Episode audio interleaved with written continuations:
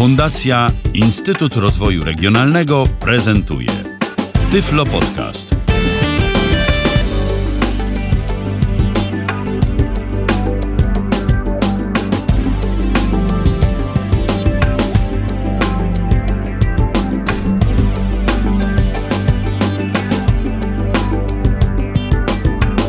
Tu Radio N, jesteśmy z wami jak zawsze na www.radio.nfm oraz www.radio.npl. Słuchać tu nas możecie 24 godziny na dobę przez 7 dni w tygodniu, a w każdy poniedziałek między godziną 19 a 21 dużo, dużo mówienia, bo zwykle gramy przede wszystkim muzykę. A właśnie w ten dzień o tej godzinie pojawia się na antenie Radia N audycja Tyflo Podcast w Radiu N. Przypominam, że Tyflo Podcast to pierwszy polski podcast dla niewidomych i słabowidzących. Gorąco zachęcam do odwiedzenia naszej strony internetowej www.tyflopodcast.net. Piszemy www.tyflopodcast.net. Bardzo dużo zróżnicowanych audycji zupełnie za darmo do pobrania. Wszystkie poruszające naprawdę różne tematy, różne, rozmaite, wszystkie dotyczące jednak właśnie osób z dysfunkcją wzroku. I nie inaczej będzie w dzisiejszym spotkaniu na antenie Radia N, bo dziś porozmawiamy sobie o adaptacji e, materiałów dydaktycznych dla studentów kierunków e, technicznych. Przede wszystkim o tym sobie porozmawiamy z moimi dzisiejszymi gośćmi, a są nimi Krzysztof Peda, Anna Trzeciak i Marek Tankielun ze Stowarzyszenia Twoje Nowe Możliwości. Witam Was bardzo serdecznie. Witamy. Dzień dobry. Więc na dobry początek, żeby nasi słuchacze mieli jakiś ogląd na całą sprawę, proponuję, abyście opowiedzieli kilka, kilka, słów o waszym stowarzyszeniu. Cóż to właściwie jest, czym się zajmujecie, a przede wszystkim skąd w ogóle pomysł na założenie takiego stowarzyszenia? Pomysł na stowarzyszenie pojawił się już kilka lat temu. Była to końcówka 2007 roku.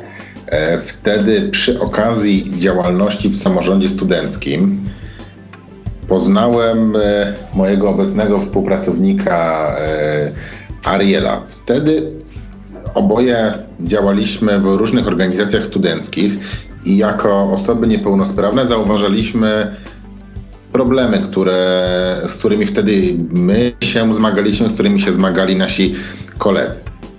I e, jako aktywni działacze stwierdziliśmy, że zamiast e, na te problemy w jakiś sposób narzekać, trzeba się wziąć do roboty i zacząć je samodzielnie rozwiązywać. Na samym początku postanowiliśmy działać jako organizacja studencka. Taki charakter organizacji studenckiej stowarzyszenie miało zaledwie przez kilka miesięcy, bo już e, w czerwcu 2008 roku stwierdziliśmy, że do problemu należy podejść profesjonalnie i e, stworzyć e, prawdziwą organizację pozarządową, która będzie mogła współpracować z wrocławskimi uczelniami, aby wspierać studentów niepełnosprawnych. Wtedy ta idea wydawała się taka bardzo odległa i trudna do zrealizowania.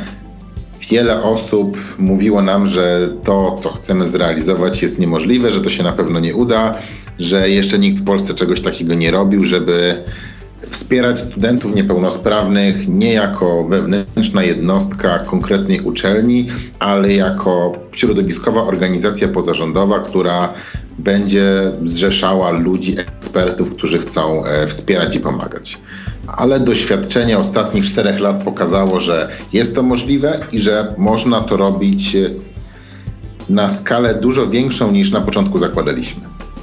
A jako, jaka była ta skala, którą zakładaliście na samym początku? Jak chcieliście pomagać? Na początku y, właśnie taka adaptacja materiałów to była pierwsza myśl, czy też myśleliście, żeby robić jednak y, jeszcze co innego? A ta adaptacja wyszła później. Adaptacja była jedną z myśli, która przyświecała nam na początku. E, jednak na samym początku naszej działalności e, nie spodziewaliśmy się, że będzie to zagadnienie aż tak bardzo e, skomplikowane, dlatego że nie mieliśmy z tym tematem wcześniej styczności. Pierwszym działaniem, które uruchomiliśmy, było to wspieranie integracji studentów niepełnosprawnych poprzez organizowanie obozów, na których mogli znaleźć się wszyscy, od osób e, niewidomych przez e, poruszające się na wózkach elektrycznych i te obozy odbywały i odbywają się do dzisiaj w górach. co jest bardzo dużym wyzwaniem. Natomiast zagadnienie adaptacji materiałów pojawiło się rok po założeniu stowarzyszenia. E, wtedy Marek Tankielun zrekrutował się na Politechnikę Wrocławską i e, uczelnia, z którą współpra głównie współpracujemy, czyli Politechnika Wrocławska, e, dała nam takie zadanie, aby wymyślić, w jaki sposób e, można zapewnić Markowi pełen udział e, w studiach. To znaczy, nie chciano stosować półśrodków takich jak e, asystent, który będzie cały czas ze studentem sporządzać notatki, w jakiś sposób e, czytać materiały, ale miało to być danie takich samych szans jak e, studentom widzącym, czyli przygotowanie tych samych skryptów, książek w alfabecie Braille'a, tak aby Marek mógł je czytać, mógł się z nich w domu uczyć i e, samodzielnie rozwijać. I wtedy zaczęliśmy myśleć nad tematem, zaczęliśmy zgłębiać, poznawać e, wiele różnych e, podejść, które się stosuje, analizować różne notacje brajlowskie. Każdy miesiąc e, tworzenia koncepcji adaptacji powodował, że rozwiązywaliśmy mm, nowe zagadnienia, nowe tematy. Ciekawą rzeczą było to, że niektóre osoby, i to osoby znane w środowisku osób niewidomych, twierdziły, że materiałów dydaktycznych w takiej ilości na pewno nie da się przygotować, jeśli ma to być e, na przykład analiza matematyczna algebra.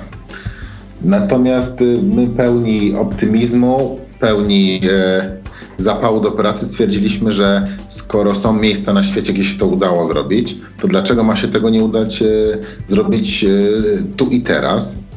Może nie będzie to od razu w super jakości. Może nie uda się tego zrobić od razu bez jakiejkolwiek literówki w tysiącstronicowej publikacji, ale po prostu e, trzeba do tego usiąść i e, zacząć pracować.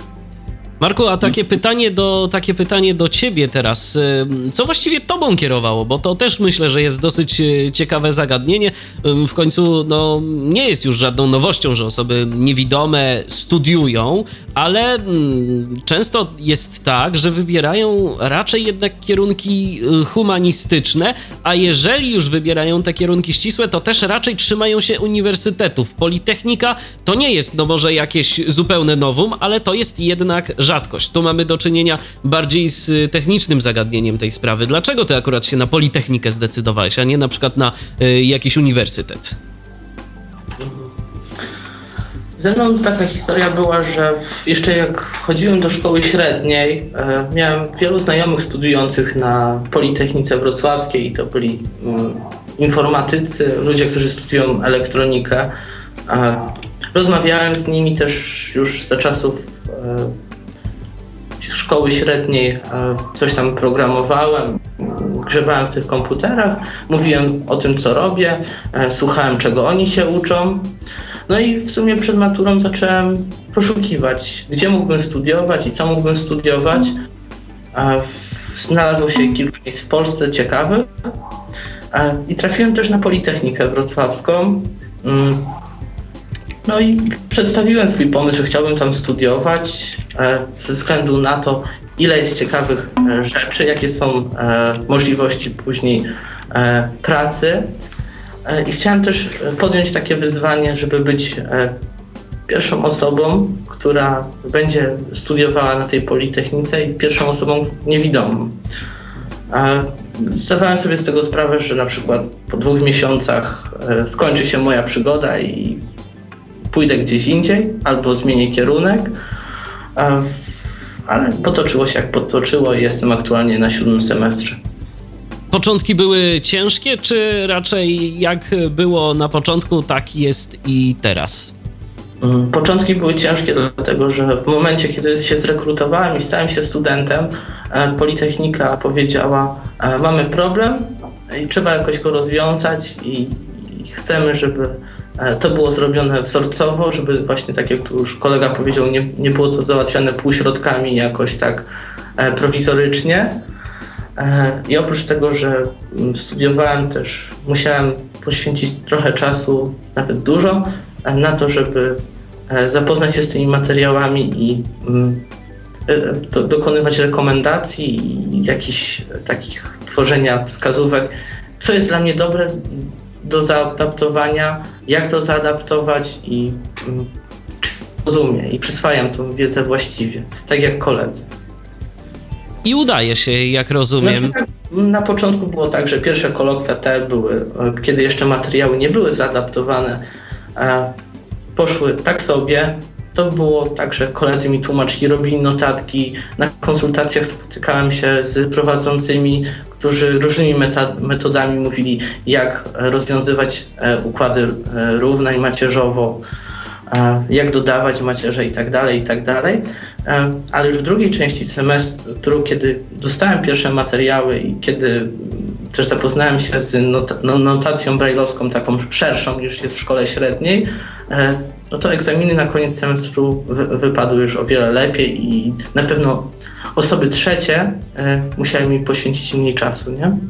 No to się zgadza i dzięki temu te twoje studia mogły być i mogą być zresztą nadal, nadal bardziej samodzielne. Wróćmy teraz może do kwestii związanej z adaptacją materiałów. Może powiedzmy, co to właściwie są te materiały techniczne, bo tak mówimy o tych materiałach technicznych, ale y, czego to dotyczy? Co pod tym hasłem się kryje?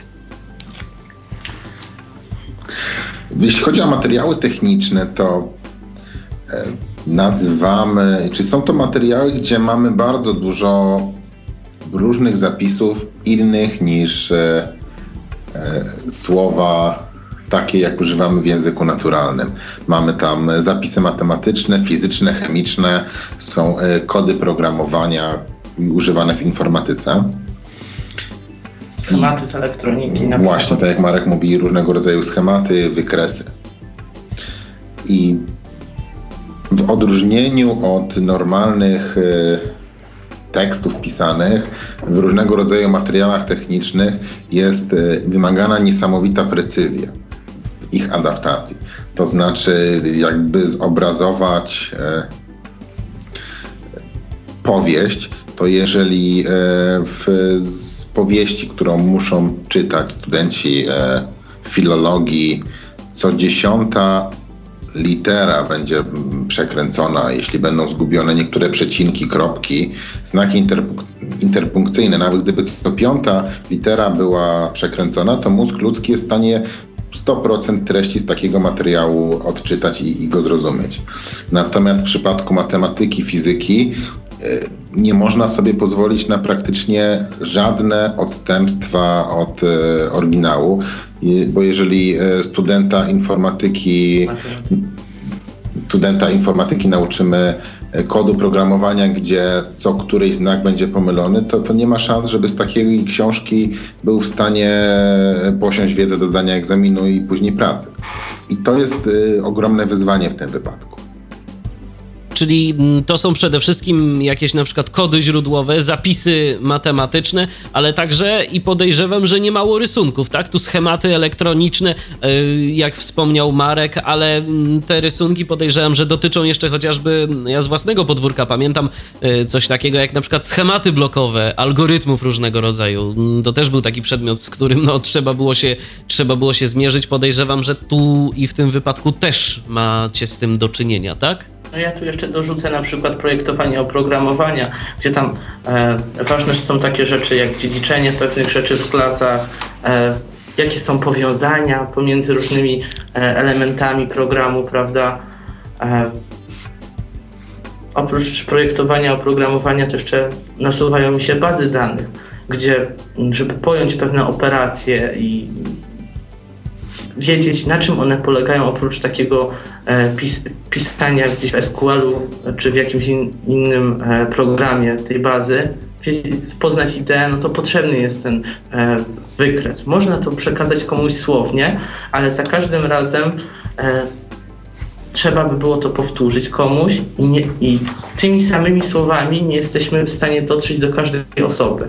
No właśnie, Marku, tak, ja sobie przypominam, że mniej więcej rok temu rozmawiałem także ze studentem informatyki na antenie Radia N, z Michałem Molkiem, który opowiadał o tym, jak on studiuje, i on właśnie wtedy wspominał, że on przede wszystkim na przykład w matematyce posiłkuje się zapisami w latechu, że no nie korzysta z, raczej z Braille'a jako takiego z jakichś specjalistycznych zapisów, ale przede wszystkim właśnie różnego rodzaju, mm, jak na przykład jest jakiś wykładowca, który ma jakąś prezentację, to często y, te prezentacje zapisane są w latechu, różnego rodzaju operacje, no i dzięki temu jest y, w stanie to odczytać. Powiedz mi, ty z tego korzystasz, czy to jest na przykład dla ciebie za mało, żeby to wszystko zrozumieć? Czy potrzebujesz jednak jeszcze takiego dodatkowego, konkretnego zapisu? Tak. LaTeX to jest język składu tekstu, który oprócz tego, że zawiera w sobie e, informacje o zapisie matematycznym, e, posiada mnóstwo innych symboli e, i jakie odsłuchujemy albo czytamy na linijce brajlowskiej, to i tak się nam to wszystko nie mieści. I mm, w porównaniu na przykład z macierzą zapisaną w Braille'u i Latechu, to ta w Braille'u jest szybsza do ogarnięcia i jesteśmy w stanie to wszystko, całą ideę pojąć tego i wykonać operację. Na przykład e, dwie macierze do pomnożenia w latechu, o wiele dłużej wykonam taką operację niż jeżeli mam to wydrukowane w brailu na kartce i jest ten zapis macierzowy, który jest e, no, wzorowany na tym czarnodrukowym trochę, prawda? Może naszym słuchaczom, y, którzy nie mieli nigdy do czynienia z macierzami, y, może opiszmy trochę, o czym my tak naprawdę mówimy, jeżeli ktoś byłby zainteresowany. Jak taka macierz wygląda? Może Anię poprosimy, żeby coś powiedziała, bo tak cicho siedzi od samego początku. Aniu, możesz naszym słuchaczom opisać, jak macierz wygląda? Hmm. Macierz, najlepiej jak to wytłumaczyć oso osobom z niewidomym zawsze mam z tym problem i wiele, dużo się muszę nagadać Markowi, żeby cośkolwiek opisać. Jak to jest, Marku, naj, najprościej, na jakim schemacie to opisać? Można powiedzieć, że to jest taka tabelka, prawie jak Excel. Tabelka, jak Excel kiedyś mówiłeś, że to jest podobne do szachownicy, że może na tej zasadzie jakieś tam pola 2 na 2 tudzież 3 na 3 wybrać y, z szachownicy i wtedy w tych polach poszczególnych znajdują się jakieś cyfry. Cyfry bądź e, całe wzory matematyczne, jeżeli macierz jest w ten sposób skonstruowana. I wtedy po prostu na tej macierzy, na tej tablicy yy, dokonujemy jakichś obliczeń. Na przykład, jeżeli mamy jeszcze jakąś, to możemy je sobie tam przemnożyć, albo no to już, to już zależy, to już teraz nie będziemy, nie będziemy się tym zajmować. Ja po prostu tak chciałem, żebyśmy, żebyśmy opisali naszym słuchaczom, yy, co, to tak, yy, co to tak naprawdę jest. Jak rozumiem, takie macierze też, y, Marku, dostajesz wydrukowane, a powiedz mi, jeżeli przychodzi taki, taka konieczność na na przykład jakichś ćwiczeniach, żeby właśnie sobie taką macierz zapisać gdzieś. No bo czasem tak jest, że po prostu prowadzący daje jakieś zadanie, to państwo sobie to policzcie. Na przykład, nie, właśnie, no już skoro się tych macierzy uczepiliśmy, przemnożenie dwóch macierzy przez siebie. No i co wtedy? A, no wtedy mm, to tak. E, my przyjęliśmy taki model, że ja dostaję listy z zadaniami przed ćwiczeniami, więc te e, materiały wykładowe, jak i ćwiczeniowe już mam na zajęciach, więc jeżeli coś jest omawiane, to mam e, przed sobą albo w postaci elektronicznej i czytam to sobie na PackMate albo e, w formie wydrukowanej, a zapisuję. Na początku zapisywałem na maszynie brajlowskiej, bo tak byłem nauczony w szkole średniej, a potem przerzuciłem się na notatnik PackMate i tak naprawdę każda metoda jest dobra, może być to i komputer z linijką, e, ale ten zapis brailleowski też daje to, że zapisuje się szybciej na przykład niż w latechu, takie coś i e, później, jeżeli mam rozwiązać na ćwiczeniach takie zadanie, no to jestem o ile w stanie szybciej to zrobić. No oczywiście, to się, to, się wszystko, to się wszystko zgadza. A teraz może wróćmy do tej kwestii samej adaptacji. Jak rozumiem, Stowarzyszenie Twoje Nowe Możliwości zapewnia taki kompleksowy yy, wachlarz y, publikacji. To nie jest jakaś, y, na przykład wy nie specjalizujecie się tylko powiedzmy w matematyce. Jak Marek y, potrzebuje z jakiegoś innego przedmiotu, no to po prostu, jeżeli na przykład czegoś nie wiecie, jak coś zaadaptować, no to, to kombinujecie do tego momentu, aż zrobicie, tak? Mniej więcej można to e, tak określić. My specjalizujemy się właśnie w materiałach technicznych, e, w materiałach e, informatycznych. E, w zakresie innych rzeczy współpracujemy z innymi organizacjami, które są nas w stanie e, wspierać, bo wychodzimy z założenia, że najlepiej jest robić to, w czym czujemy się mocni i nie znaczy to, że nie jesteśmy w stanie sobie poradzić z innymi materiałami, natomiast jako Stowarzyszenie Twoje Nowe Możliwości przyjęliśmy taki model e, współpracy z innymi. Jeśli dla kogoś jeśli ktoś potrzebuje materiałów e, e, w matematycznych, a nie jest to uczelnia wrocławska, jak najbardziej możemy w tym, e, w tym zakresie wspierać.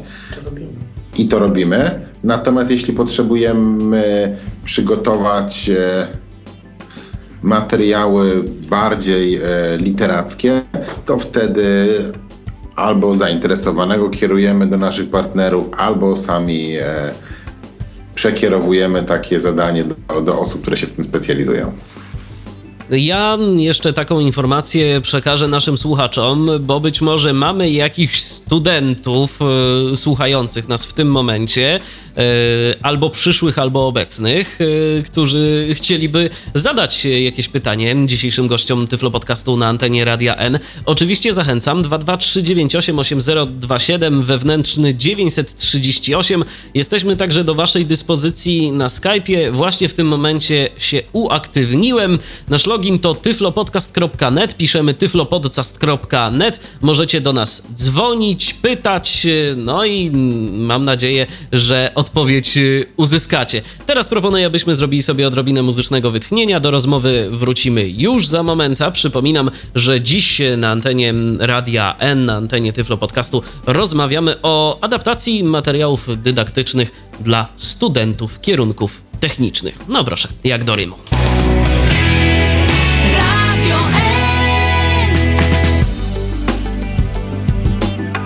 To jest cały czas Tyflo Podcast na antenie Radia N. Przypominam, że dziś rozmawiamy o adaptacji materiałów dydaktycznych dla studentów e, kierunków technicznych, a moimi gośćmi są Krzysztof Peda, Anna Trzeciak i Marek Tankielun ze Stowarzyszenia Twoje Nowe Możliwości. Tak sobie rozmawialiśmy poza anteną e, a propos tego latecha i myślę, że jeszcze też warto o nim e, słów kilka powiedzieć, ale zanim do niego przejdziemy, to jeszcze przypomnę drogi kontaktu do studia Radia N 223988027 wewnętrzny 938 to jest nasz e, numer telefonu, telefon stacjonarny, opłata jak za połączenie z numerem warszawskim. Jesteśmy z wami także na Skype'ie o loginie tyflopodcast.net, piszemy tyflopodcast.net. Wróćmy zatem jeszcze na chwilę do tego latecha, czyli do mm, takiego właśnie języku, języka opisu tekstu i składu tekstu, y, który Marku, ty jak rozumiem wykorzystujesz również na co dzień. To nie jest tak, że, że porzuciłeś zupełnie latecha, bo chyba na, na kierunku technicznym to średnio by się nawet dało. Tak, średnio by się dało, mm, po pierwsze, no tak jak już tu wcześniej rozmawialiśmy, niektóre materiały, jeżeli są mi udostępniane, zanim zostaną zaadaptowane, E, no, są właśnie w postaci latechowej, bo tak prowadzący sobie piszą. To jest po pierwsze, a po drugie, no, tworząc jakieś sprawozdania z laboratoriów, ćwiczeń, albo choćby jakąś prezentację multimedialną na seminarium, e, posługuje się latechem, ponieważ jeżeli mówimy o jakimś kursie ścisłym, na przykład metody decyzyjne, gdzie prezentacja jest z użyciem e, jakichś wzorów, no to co, e, piszę ją w latechu.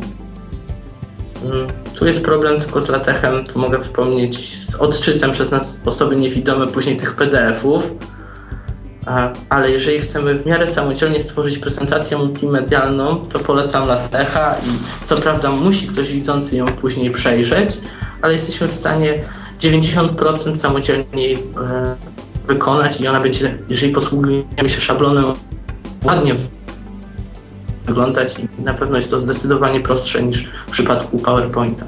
No właśnie, o PowerPointa miałem zapytać. Testowałeś e, to narzędzie, które jest w PowerPoincie? E, ono się nazywa, jak dobrze pamiętam, edytor równań. Także niektórzy mówią, że może się przydać e, w czasie studiów, kiedy przyjdzie nam zapisanie jakiegoś bardziej skomplikowanego wzoru. Jak oceniasz dostępność tego dla niewidomych? Niektóre symbole są przez screenreadery odczytywane, ale ogólnie jest z tym problem, bo symboli jest dużo to i tak zawsze będzie grafiką. Ja już testowałem też inne rozwiązanie. Jeżeli ktoś dostanie materiały z, w edytorze równej, na przykład w Wordzie napisane, są konwertery, które potrafią przetłumaczyć taki dokument e, Wordowy na latecha. I ja zazwyczaj sobie tak z, z tym radzę.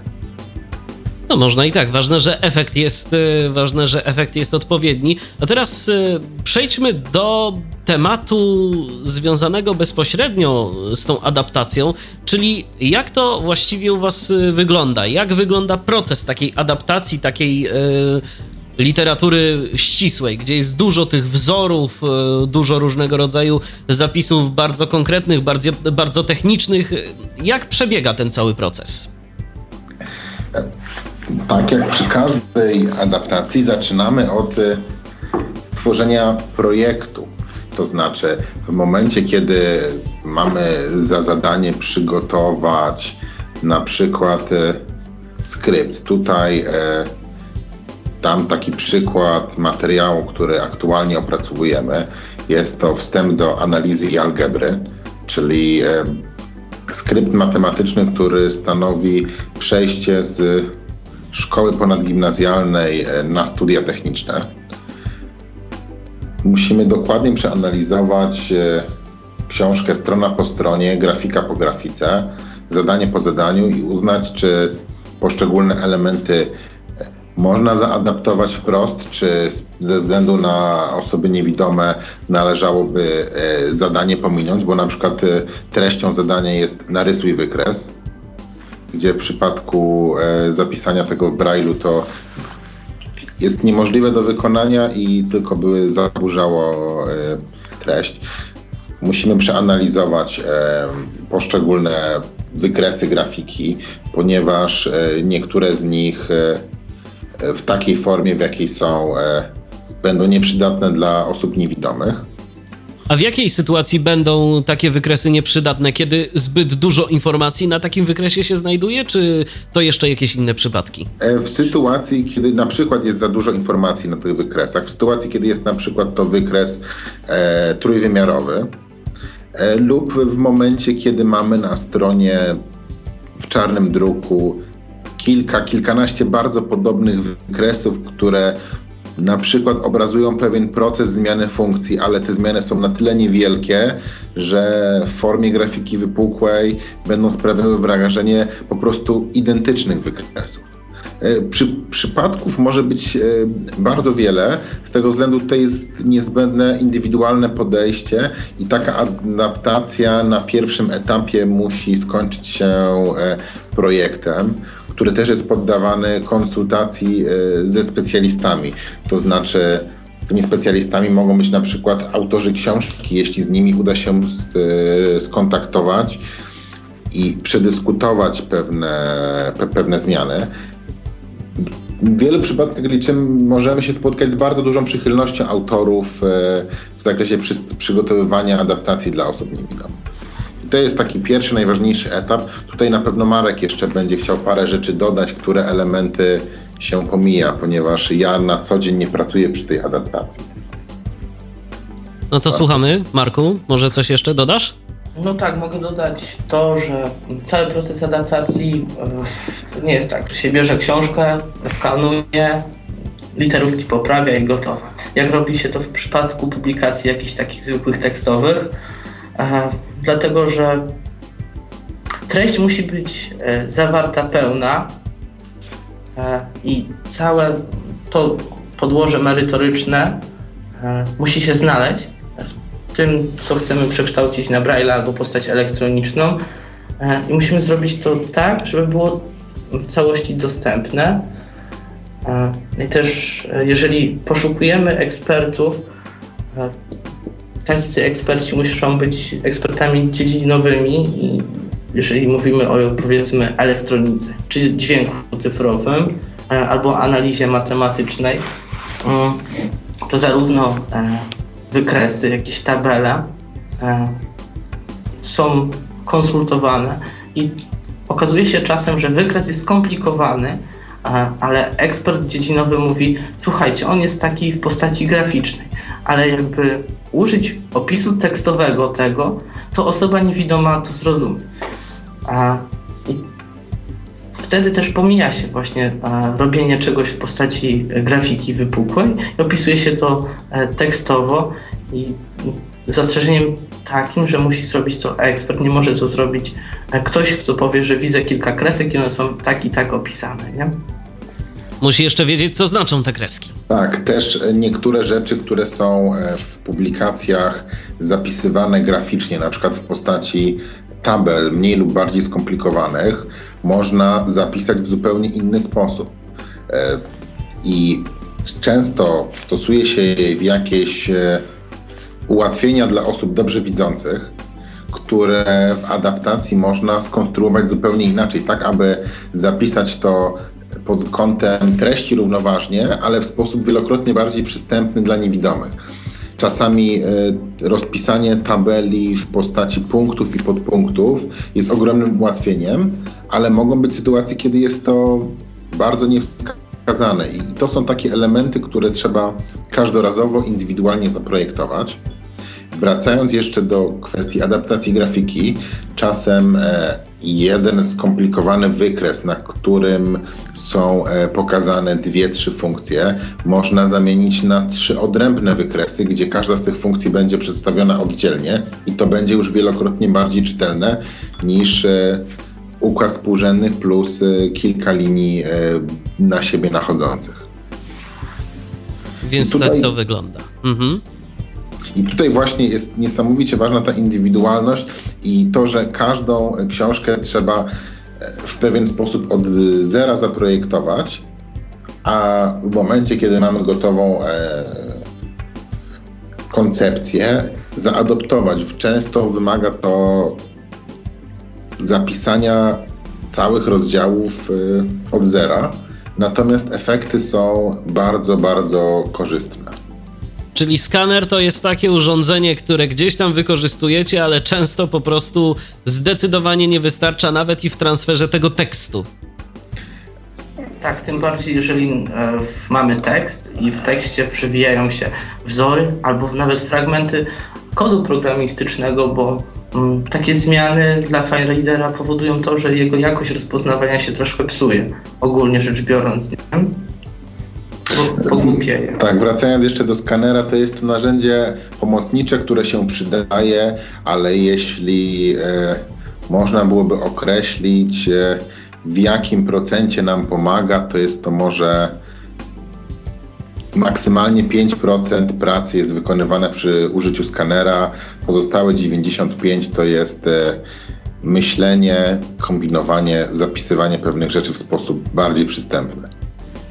Jak długo mm, zabiera wam tak średnio, bo to oczywiście wiadomo, że y, to jest wszystko kwestia skomplikowania tego i zapisu, i ilości różnych rzeczy, które trzeba za, zaadaptować, ale jak długo tak średnio zabiera wam y, stworzenie takiej jednej książki, jednej publikacji? Marku, Aniu, jak to wygląda na przykład y, analiza matematyczna. Bo jak, roz, jak rozumiem, Ania też zajmuje się przygotowywaniem tego, tak? tak Tych materiałów. To jest nasz kierownik działu adaptacji. To, to różnie to y, wygląda tak, że właśnie ten sam proces przygotowania y, tego projektu to zajmuje często tydzień, dwa, w zależności od, od tego, co, co w danej książce trzeba, na co trzeba zwrócić uwagę a później samo już hmm, przeklepanie, że tak powiem, ręcznie, bo to też na tym polega, że jeżeli jest książka z wzorami tylko i wyłącznie, no to te wzory musimy po prostu ręcznie wprowadzić. Yy, więc to, to, to jest pracochłonne. I książka, nie wiem, stustronicowa, dajmy na to, zajmuje nam miesiąc czasu około, plus później jeszcze sprawdzenie przez osobę yy, do, dobrze widzącą, czy dobrze jest wprowadzone w tym czarnodruku i dopiero może dojść do sprawdzania przez osobę niewidomą. Tak więc jest to samej pracy można powiedzieć, że jest około miesiąca czasu, natomiast proces tworzenia wydłuża się z tego względu, że nie pracujemy zawsze tylko nad jedną rzeczą I w przypadku na przykład konsultacji wchodzi w grę oczekiwanie, bo to nie jest tak, że mamy w biurze zespół 15 ekspertów dziedzinowych i na każde zawołanie są gotowi. Często jest tak, że materiał na przykład przygotowany przez jakiś czas czeka, aż uda nam się go skonsultować. I praca około trzech miesięcy trwa nad jedną publikacją, uwzględniając te wszystkie elementy oczekiwania, sprawdzania, czasami e, po prostu przespania się jedną, dwie, trzy noce e, z problemem, kiedy nie możemy wymyślić rozwiązania, a po kilku dniach okazuje się, że jednak to było bardzo proste, tylko trzeba było e, świeżego umysłu do tego. A jakieś takie, mm, pamiętacie, coś, co zajęło wam najwięcej czasu, nad czym najwięcej się zastanawialiście, jak to zrobić, żeby było dobrze? No to było chyba tak, takie dwie rzeczy, które mi teraz przychodzą na myśl, to mm, są bazy danych i projektowanie. To było pierwsze. I drugie to właśnie projektowanie oprogramowania. A co było w tym takiego trudnego? Hmm. Po, w przypadku, no i jeszcze podstawy elektroniki. Na przykład powiedzmy wszystkie te schematy połączeń, kondensatorków i tak dalej.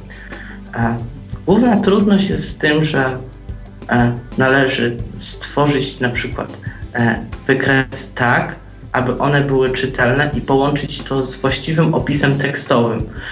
Można przygotować e, adaptację jakiegoś diagramu, e, ale ta adaptacja nie będzie do końca użyteczna, bo ktoś i tak widzący by musiał siedzieć i e, tłumaczyć niewidomemu, co jest i na czym to wszystko polega. Więc zrobić należy taką porządną mm, audiodeskrypcję, taki tekstowy opis, i przygotować właśnie tą formę wypukłą jakiegoś wykresu, diagramu czy tam tabel, mówiąc o bazach danych. E, no i tak naprawdę e, czasem czytając jakąś książkę albo rozmawiając z jakimś ekspertem, trzeba znaleźć jakby wspólny język. On nam coś tłumaczy, znając się na rzeczy tak po swojemu, mm, po ekspercku i musimy dogadać się dokładnie o co nam chodzi i ekspertowi, i żeby jeszcze zrozumiała to osoba niewidoma. Więc to jest e, taka praca wielofrontowa i, i wszyscy muszą być, że tak powiem, zadowoleni.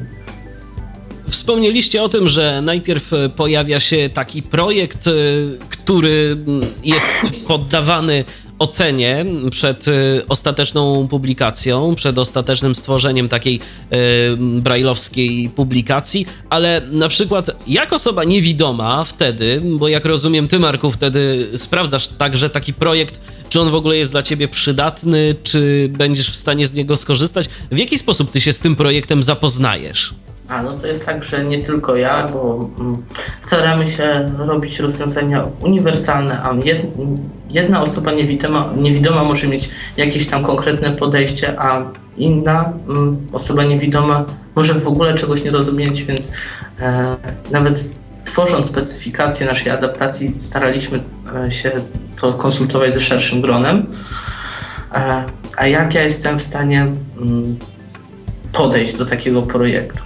Podczas tworzenia projektu e, tworzone są tak zwane próbki e, i materiały te, e, testowe, które też konsultowane są e, z osobą e, widzącą, ale która powiedzmy na co dzień pracuje z osobami niewidomymi, jest jakimś tam tyflopedagogiem czy coś, to jest pierwszy element.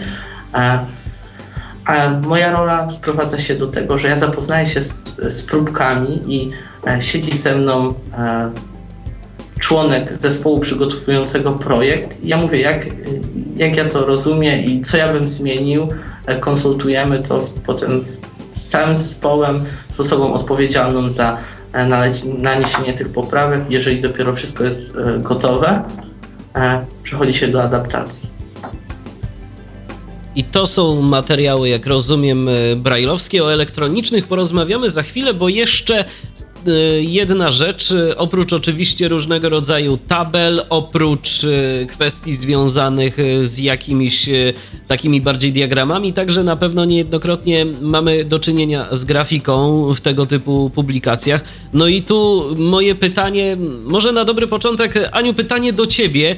Jak bardzo. Yy, przy takiej adaptacji trzeba tę grafikę z informacji okroić, żeby była dla osoby niewidomej yy, czytelna, dostępna, bo podejrzewam, że to nie jest tak, że na przykład, nie wiem, rysujecie sobie dokładnie yy, taki rysunek, yy, jaki jest w książce, w jakimś programie graficznym, puszczacie to na jakąś drukarkę brajlowską i to już działa. Pewnie taki rysunek trzeba y, części informacji pozbawić. Zgadza się? No część informacji tak, no rysunek staramy się, żeby został rysunkiem takim samym, jednak opis tego rysunku często w czarnodruku jest naprawdę tego dużo i sporo, więc trzeba to w jakiś sposób okroić albo też używać jakichś skrótów i zrobić legendę do takiego, do takiego rysunku wtedy. Więc nie, jak, jak naj, chcemy, żeby to było jak najwierniejsze oddanie tego, tego czarnodruku mimo wszystko. Więc y, nie chcemy też, żeby, żeby za dużo tracić informacji w tym momencie. Na przykład używa się takich metod jak e, zrobienie takiego rysunku na dużym formacie. Czyli na przykład robimy jakiś rysunek na trójce i przez to, że mamy więcej e, powierzchni, jesteśmy e, w stanie jakby mm, oddalić te informacje e, od siebie i zrobić to bardziej czytelnym. No i też do różnych zastosowań są różne i programy, i urządzenia. Na przykład przy bardziej e, skomplikowanych wykresach, diagramach e, u nas sprawdziła się technologia Tiger i View Plus, e, gdzie te wykresy są ze względu na to, że mamy różne poziomy, różną grubość tych punktów, bardziej czytelne. Nie? I to właśnie też jest podczas tworzenia tego projektu ważnym elementem, żeby zastosować wszystkie narzędzia, które mogą się przydać. I nawet jeżeli już wiemy z góry, że coś może nie wyjść i nie być czytane, warto spróbować, nie? A jaka jest różnica w proporcjach? E, na przykład, no, szczerze mówiąc, to nawet nie wiem.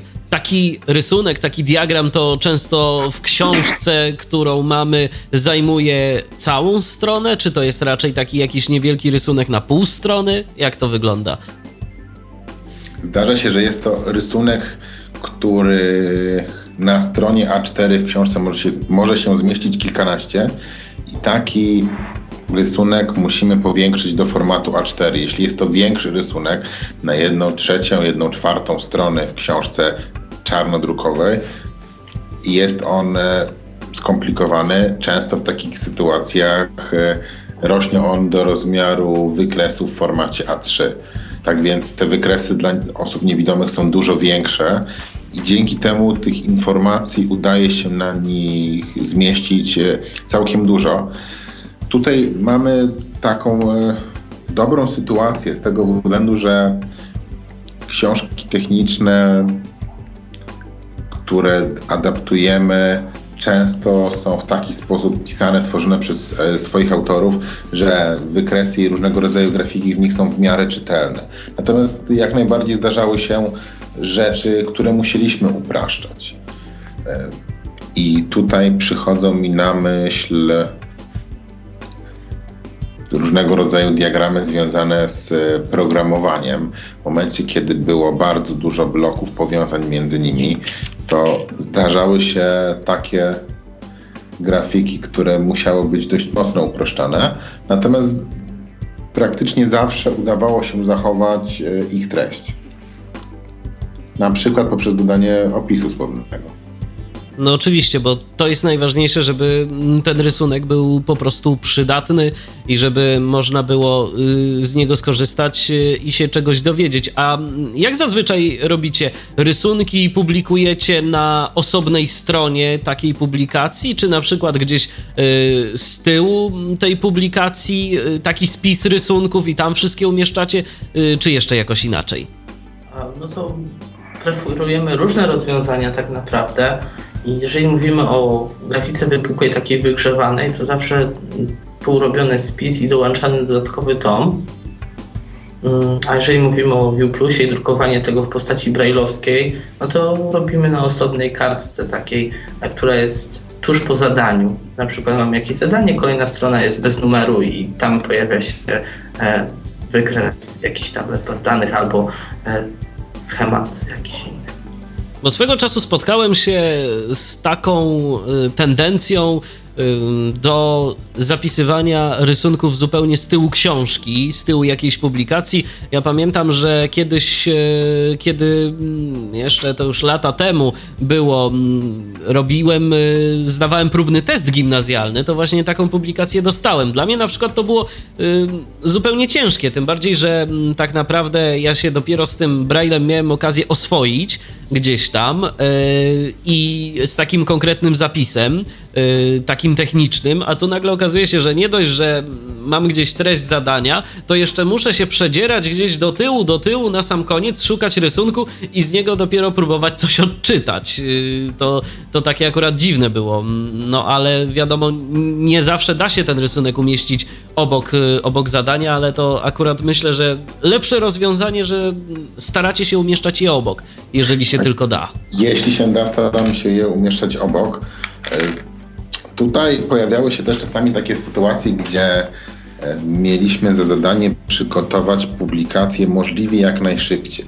I w momencie, kiedy mogliśmy ją przygotować, materiał szybko, w sposób trochę trudniejszy do odczytania, ale priorytetem była szybkość, e, z pełną świadomością, że nie jest to rozwiązanie idealne, e, robiliśmy oddzielny tom wykresów. W w momencie, kiedy stosowaliśmy technologię wykresów wygrzewanych, również zdarzało się robić oddzielne tomy, ale wynikało to z takich e, przyczyn bardzo pragmatycznych, to znaczy w momencie, kiedy wykresy na papierze puchnącym znajdowały się wewnątrz stron brailleowskich, to szybciej się niszczyły niż w osobnym tomie, który był przechowywany w specjalny sposób. Natomiast takim e, podstawowym założeniem przez nas aktualnie stosowanym jest e, wpinanie wykresów pomiędzy strony brajlowskie wydrukowanych na papierze w technologii ViewPlus.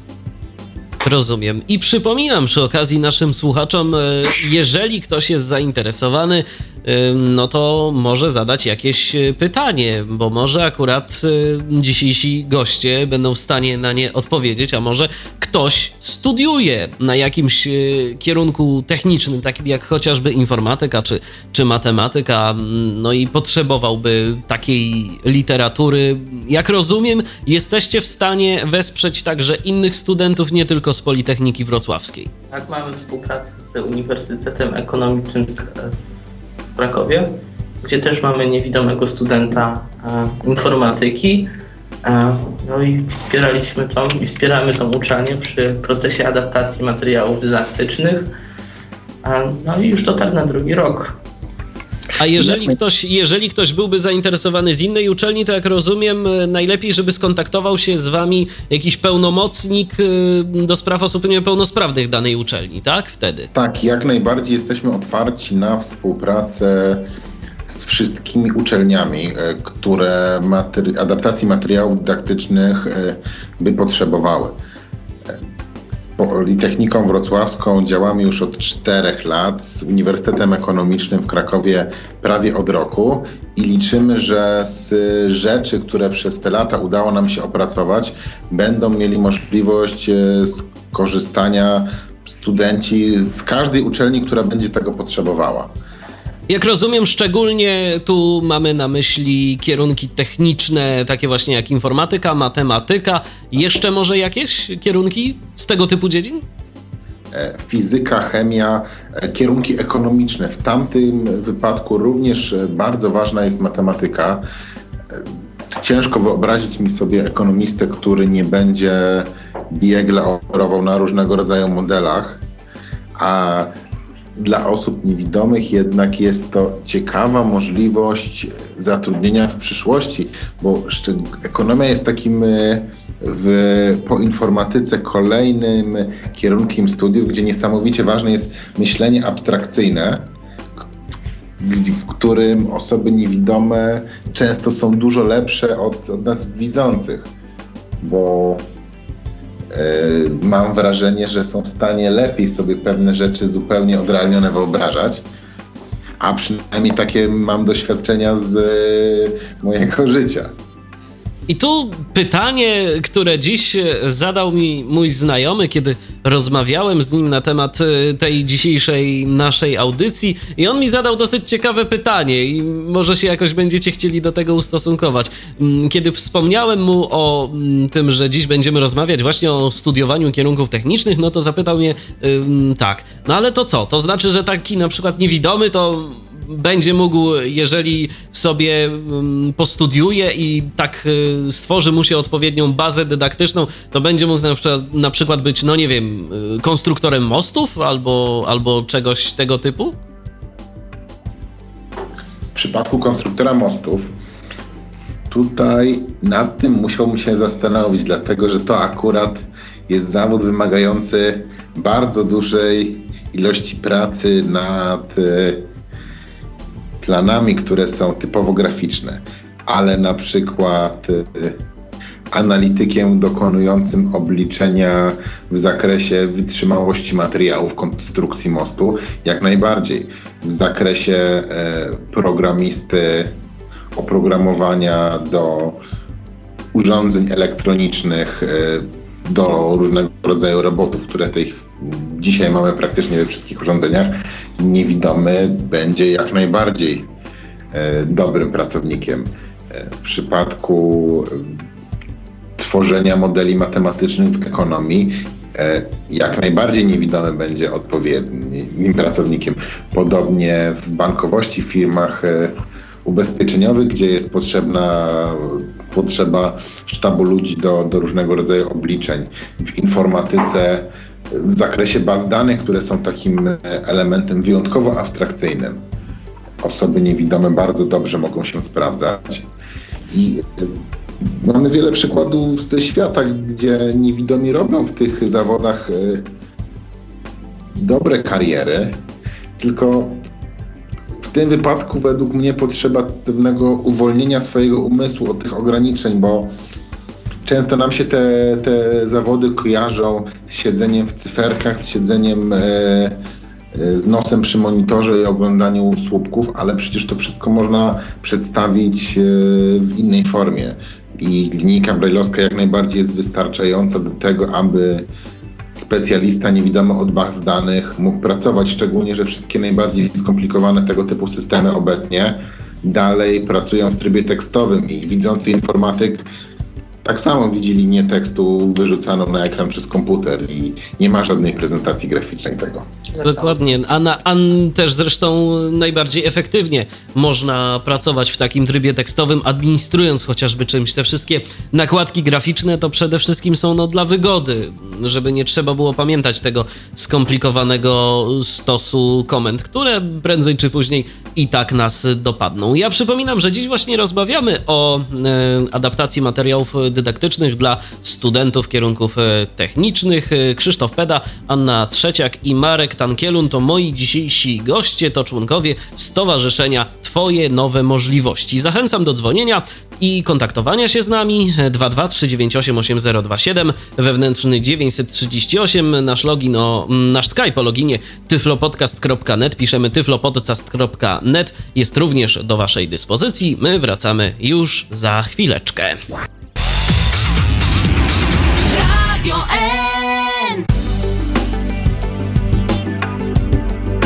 Słuchacie cały czas Tyflo Podcastu na antenie Radia N 223988027 wewnętrzny 938 oraz nasz radiowy Skype o loginie tyflopodcast.net są oczywiście do Waszej dyspozycji. Wracamy do tematu. Mm, teraz może powiedzmy słów kilka na temat dokumentów elektronicznych, którymi, jak rozumiem, też się zajmujecie, bo to, bo to też nie jest tak, że jeżeli dokument jest w jakiejś postaci elektronicznej, to zawsze okaże się dostępny, zawsze okaże się przyjazny dla niewidomego studenta. Szczególnie taki dokument, y, w którym jest dużo różnego rodzaju cyferek, jeszcze jakichś znaczków, y, symboli i tego typu kwestii, prawda? Tak, tak, tak. Tym bardziej, że coraz więcej tych materiałów pojawia się w postaci elektronicznej i wykładowcy nawet preferują, oprócz tego, że pokazują slajdy, umieszczanie jakichś PDF-ów, Wordów i tak dalej na swoich stronach domowych. I póki jest tekst albo jakieś proste tabele, no to nie ma z tym problemu. Ale mm, w momencie, kiedy mówimy o jakiejś matematyce albo e, wrzuconym e, diagramie mm, klas jakiegoś programu, pojawia się problem. No, nie da się tego e, programem udźwiękawiającym właściwie odczytać. I wchodzimy tutaj w obszar adaptacji, to jest jedna rzecz, a druga prób tworzenia takich uniwersalnych dokumentów, aby one mm, były zarazem dostępne dla e, osób dobrze widzących, które nie muszą być do końca świadome tego, że ten dokument jest e, dostępny dla osób z dysfunkcją wzroku, no i dla samych zainteresowanych stworzeniem takiego dokumentu. Czyli po, prostu, czyli po prostu dla wszystkich, żeby taki dokument tak. okazał się dostępny. A jest później tak, y, że na przykład tak przygotowane dokumenty przekazujecie wykładowcom, mówiąc, y, panie profesorze, panie doktorze, y, może pan sobie to podlinkuje na własnej stronie internetowej i wszyscy będą szczęśliwi. Hmm. Czy w tej chwili praktycznie wszystkie materiały, które przygotowujemy, e, przekazujemy uczelniom, z którymi współpracujemy i w większości przypadków, e, z wyjątkiem takich materiałów bardzo bieżących typu listy zadań, e, przygotowane przez nas rzeczy z, włączane są do zbiorów bibliotecznych, z których mogą korzystać i wykładowcy, i studenci, i w których e, prawdopodobnie zostaną na najbliższe kilkadziesiąt lat, więc to jest taki ogromny plus. Z tych zbiorów też skorzystać mogą studenci innych uczelni, z tym, że z różnych względów regulaminowych zdaje się, że konieczna jest wtedy wizyta osobista, żeby takie materiały odebrać. Właśnie w tym momencie niestety słyszę, że mamy jakiś drobny problem na łączu. Ja proponuję, żebyśmy może połączyli się jeszcze raz i za momencik y, wrócimy do rozmowy, ok? Dobrze, to w takim razie łączymy się jeszcze raz. Okej. Okay.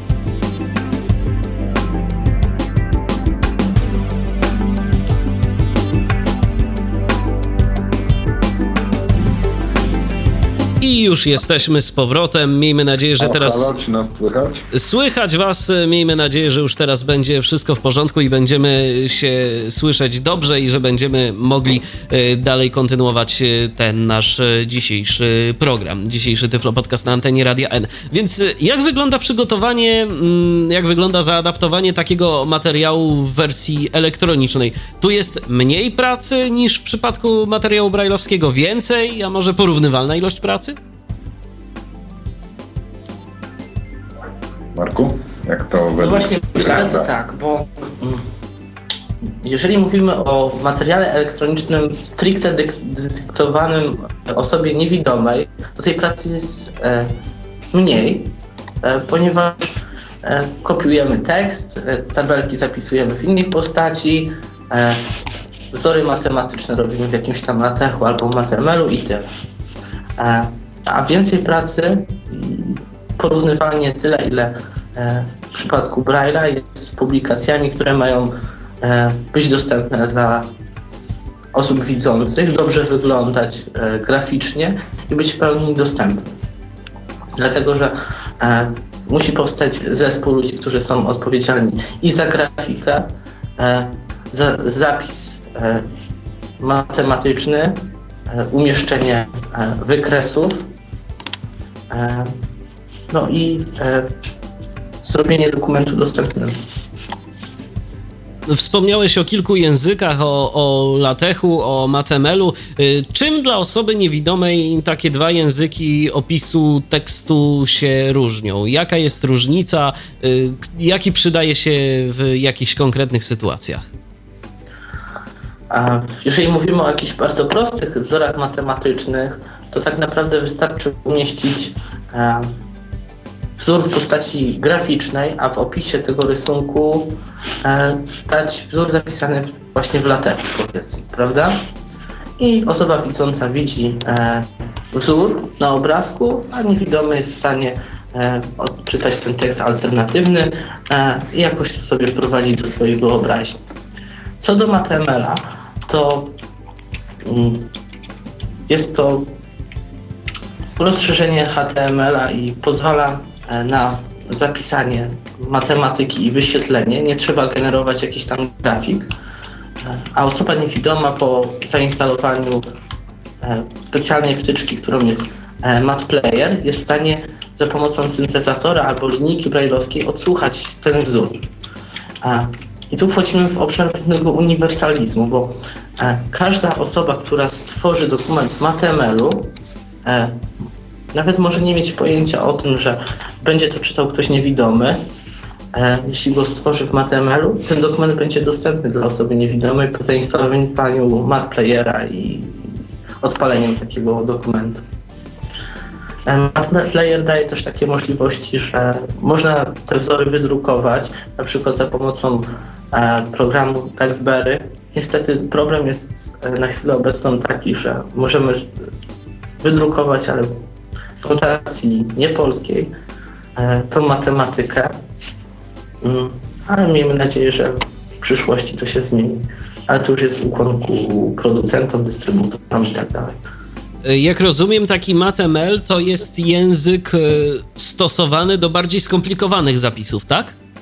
No tak, tak, w przypadku adaptacji, bo e, w przypadku Latecha i Matemela i osób, e, które tworzą jakieś materiały, no to dowolność, że tak powiem, jest e, zależy od osoby. Nie? To jest wszystko dowolne.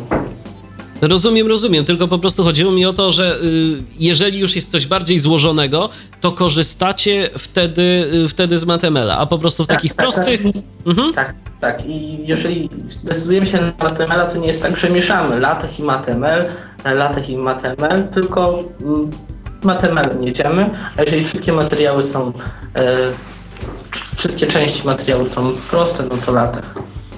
A w takim prostym y, działaniu y, dla osoby niewidomej prostszy jest po prostu wtedy ten latech do odczytania, czy jest z nim najzwyczajniej w świecie mniej pracy? E, jest najzwyczajniej mniej pracy. E, i właśnie, tu wchodzimy też w to, w adaptację materiałów bieżących, które muszą być na CITO e, zrobione. I musimy odróżnić też tworzenie publikacji gdzie na przykład robimy wszystko wzorcowo według wytycznych i to jest robione. O, mogę na przykład dać dźwięk cyfrowy. Książka dźwięk, dźwięk cyfrowy, gdzie całość jest w HTML-u, bo mamy e, zaawansowane tam wzory. E, oprócz tego, że można je odsłuchać, no to zdecydowaliśmy się w projekcie na wydrukowanie ich w Braille'u, bo odsłuchanie to nie to samo, co mm, znalezienie tego pod palcami. Mm. Tutaj się na chwilę włączę w to, co mówi Marek, ponieważ jeśli chodzi o kwestię matematyki, to możemy się z nią albo zapoznawać poglądowo, gdzie rzeczywiście wystarczy odsłuchać coś i możemy po... zająć się kolejnymi e, rozdziałami książki. Natomiast w momencie, kiedy materiał musimy opanować, musimy się nauczyć wykonywania obliczeń e, i wymagana jest biegłość w matematyce, to konieczne jest studiowanie wzorów, działań, e, przekształceń, a nie tylko poglądowe ich przeczytanie. I w takim wypadku konieczne jest, aby było to zapisane w taki sposób, żeby student mógł nad działaniem posiedzieć kilkadziesiąt minut, e, przyjrzeć się każdemu znakowi, każdej liczbie i, rzeczywiście zapamiętać, jak jest to wykonywane. Natomiast gdy mamy na przykład podany wzór e, w książce informatycznej na złożoność obliczeniową, który jest poglądowy i służy do, do wyrobienia sobie pewnego zdania na temat e, jakiegoś zagadnienia, to on może być zapisany w formie na przykład matemela. Jak najbardziej jest to wystarczające albo zwykłego działania 2 plus 3 powiedzmy, nie? Jakieś tam proste działania. Rozumiem, czyli na tym, na tym polega różnica. I y, dokumenty takie, które są, to one są po prostu przygotowywane. No i można sobie je odczytać na, jak rozumiem w przypadku Matemela, y, dowolny komputer, y, zazwyczaj pewnie Windows, y, no plus odpowiedni, odpowiedni dodatek, tak? O którym wspominaliście. Tak, tak, tak. Odpowiedni dodatek i to jest takie uniwersalne. Jeżeli ktoś e, chce skorzystać z takich materiałów, to nie ma problemu później z tym, że e, musi być jakieś specjalne e, kodowanie, musi mieć specjalne urządzenie. Odpala i jest to już gotowe. Okej, okay, no to teraz zapytam Was o jakieś takie dobre praktyki E, które wypracowaliście w swoim e, działaniu e, co do tworzenia materiałów. Do czego, do, do jakich wniosków doszliście w czasie takiej, w czasie jakiejś takiej pracy? Jesteście w stanie powiedzieć słów kilka na ten temat? Jak można i jak powinno się wzorcowo takie materiały przygotowywać? Taką najważniejszą praktyką główną, którą wypracowaliśmy przez te lata jest to, że do adaptacji e, podchodzimy przyszłościowo. To znaczy nie patrzymy na to, co jest tu i teraz, bo czasami gdybyśmy na to patrzyli, to, to moglibyśmy e, starać się zrobić coś jak najszybciej, jak najtaniej, rzeczywiście dałoby się to zrozumieć, ale komuś, kto wróci do tego materiału i wyciągnie go z czytelni za 5 lat, mogłoby się to już zupełnie nie przydać. Czyli e, pierwsza dobra praktyka to jest uniwersalne podejście do projektu i do całej adaptacji, tak aby mogła ona służyć e, przez e, kolejne kilkanaście lat i takim e, E, ta, taką rzeczą, która jest e, ważnym elementem tej praktyki, jest tworzenie adaptacji całych publikacji. Zdarza się, że wykładowca danego przedmiotu wymaga nie całej książki, ale na przykład pierwszych 10 z 12 rozdziałów. I jakiś czas temu w dyskusji z przedstawicielami Politechniki Wrocławskiej rozważaliśmy, czy dla oszczędności czasu i pieniędzy powinniśmy adaptować tylko te 10 rozdziałów, które są wymagane. I się okazało, że tak. Po pierwsze, nie powinniśmy osobom niewidomym odbierać prawa do nauczenia się e, wszystkiego, tylko dlatego, że wykładowca akurat wymaga od pierwszego do dziesiątego rozdziału.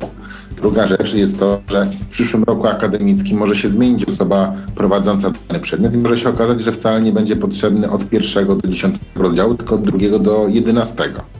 I w takim wypadku już e, szybciej wykonana adaptacja stałaby się e, niekompletna. Ja jeszcze tutaj dodam już tak e, bardziej technicznie, że e, kolejną taką dobrą praktyką i wnioskami, do, do których doszliśmy, to to, że jeżeli istnieją już jakieś e, rozwiązania, należy z nich czerpać i e, dodawać swoje elementy i poszukiwać tego dobrego. Na przykład odnosząc się do dokumentów elektronicznych i HTML-a, no to mamy mm, wiele materiałów i wytycznych, jak tworzyć takie strony, dokumenty HTML, które są dostępne. E, I nie tworzyliśmy niczego tym przypadku od podstaw, tylko zaczerpnęliśmy. Jedyne co zrobiliśmy, sprawdziliśmy, czy rzeczywiście po stworzeniu takiego dokumentu on będzie dostępny, e, jak to pisali w specyfikacji autorzy. Nie próbowaliście tworzyć żadnych mówiących przeglądarek. Nie, no i to jest właśnie kolejny uniwersalizm, nie? że e, nie można czegoś na siłę e, robić, jeżeli już to istnieje i, i może się dobrze sprawdzać. Nie? Też rzeczą, którą zastosowaliśmy trochę przewrotnie, ale bardzo się to sprawdziło, e, e, jest kwestia notacji matematycznej. Przy wykorzystaniu,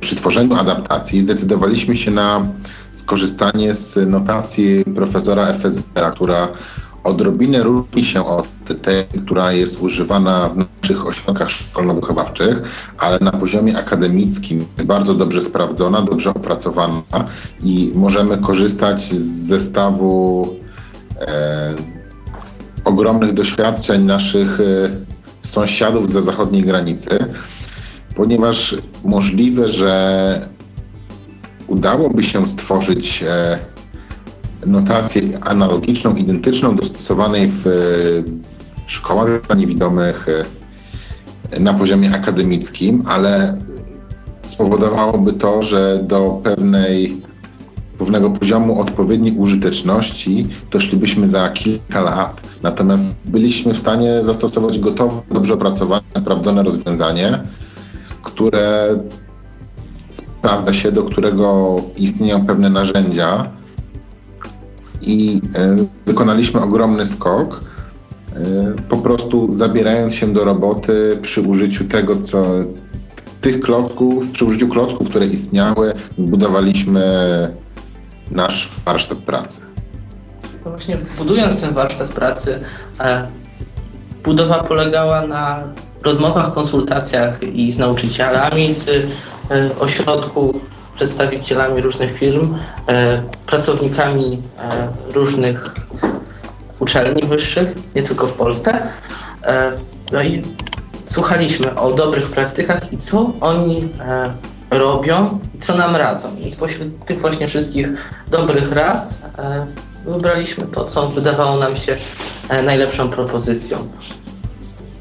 No i efekty są. Zresztą no tak. ty, Marku, jesteś e, tych efektów e, najwyraźniejszym przykładem, bo studiujesz, e, radzisz sobie na zajęciach, korzystając właśnie z stworzonych przez Stowarzyszenie Twoje Nowe Możliwości materiałów. A ty, jak rozumiem, miałeś do czynienia z tymi materiałami od samego początku, czy jednak był taki okres, w którym po prostu byłeś zdany tylko i wyłącznie na to, co albo koledzy, albo prowadzący y, wykład y, przedyktuje z tablicy, no i później ewentualnie na jakieś żmudne prace ze skanerem. No to tak jak wspominałem, na samym początku tak było. Były to żmudne prace ze skanerem i po zeskanowaniu książki do podstaw elektroniki i druga to była do e, wstępu analizy, byłem niemile zaskoczony, że pomimo zeskanowania Niewiele jestem w stanie z tego przyswoić. Z podstaw elektroniki pamiętam, że byłem w stanie uczyć się tylko definicji. A mnie tak ciekawiło, co jest na tych nierozpoznanych stronach. No były to wykresy, jakieś tam wzory, nie? No i to była żmudna praca, bo wsiadało się z kolegą i kolega opisywał, nagrywało się na dyktafon albo szło się na konsultację do prowadzącego i prowadzący na jakimś urządzonku mm, albo w inny przystępny sposób starał się tłumaczyć. I zajmowało to dużo czasu, bo e, oprócz zajęć trzeba było jeszcze usiąść z kimś z rodziny, ze znajomych albo z prowadzącym i poświęcić na co drugie tyle czasu. Już nie mówię o tym, żeby e, nauczyć się wykuć i pójść zaliczyć. No właśnie, a zapytam Ciebie jako studenta, kolejnego niewidomego studenta, yy, kolejnego niewidomego studenta, jako gościa Tyflo Podcastu, yy, jak u Ciebie wygląda kwestia czy właśnie zaliczeń, czy różnego rodzaju egzaminów? Yy, to zazwyczaj jest pisemnie, ustnie, czy albo tak, albo tak? No to tak, u nas na uczelni, jak zacząłem, no to było głównie zaliczenia ustne, w ogóle też ruszał proces adaptacji, e, ale jak już przeszedłem przez ten e, pierwszy semestr, kiedy nie miałem materiałów, chciałem mieć takie zaliczenia jak pozostali. No i tutaj jest e, przyjęty model tego, że to wykładowca zleca adaptację. Ja niestety nie mam do, tego, do tych materiałów dostępu, ktoś inny za mnie to sprawdza. I trochę potem, szkoda, nie? No trochę szkoda. Trochę szkoda, ale zasady muszą być jakieś. E, no i w momencie egzaminu mam e, przygotowane materiały i zaliczam pisemnie albo na komputerze, albo ustnie. To już zależy od prowadzącego, chociaż już byli tacy, którzy chcieli, żebym zapisał coś tam w braju czy jakoś tak. Jest możliwość tego, że taki prowadzący może odebrać taką pracę w braju i coś mu to przełoży znowu na czarnodruk i będzie miał e, taką pracę. E, Bo jak rozumiem, żaden prowadzący nie miał na tyle determinacji, żeby się Braille'a nauczyć. Nie, nie miał na tyle determinacji. Ewentualnie to jeden z nich nauczył się zapisu kropek e, na przyciskach od windy. No to już coś. Tak, tak, że wie jak jest jedynka, jak jest tam ósemka powiedzmy.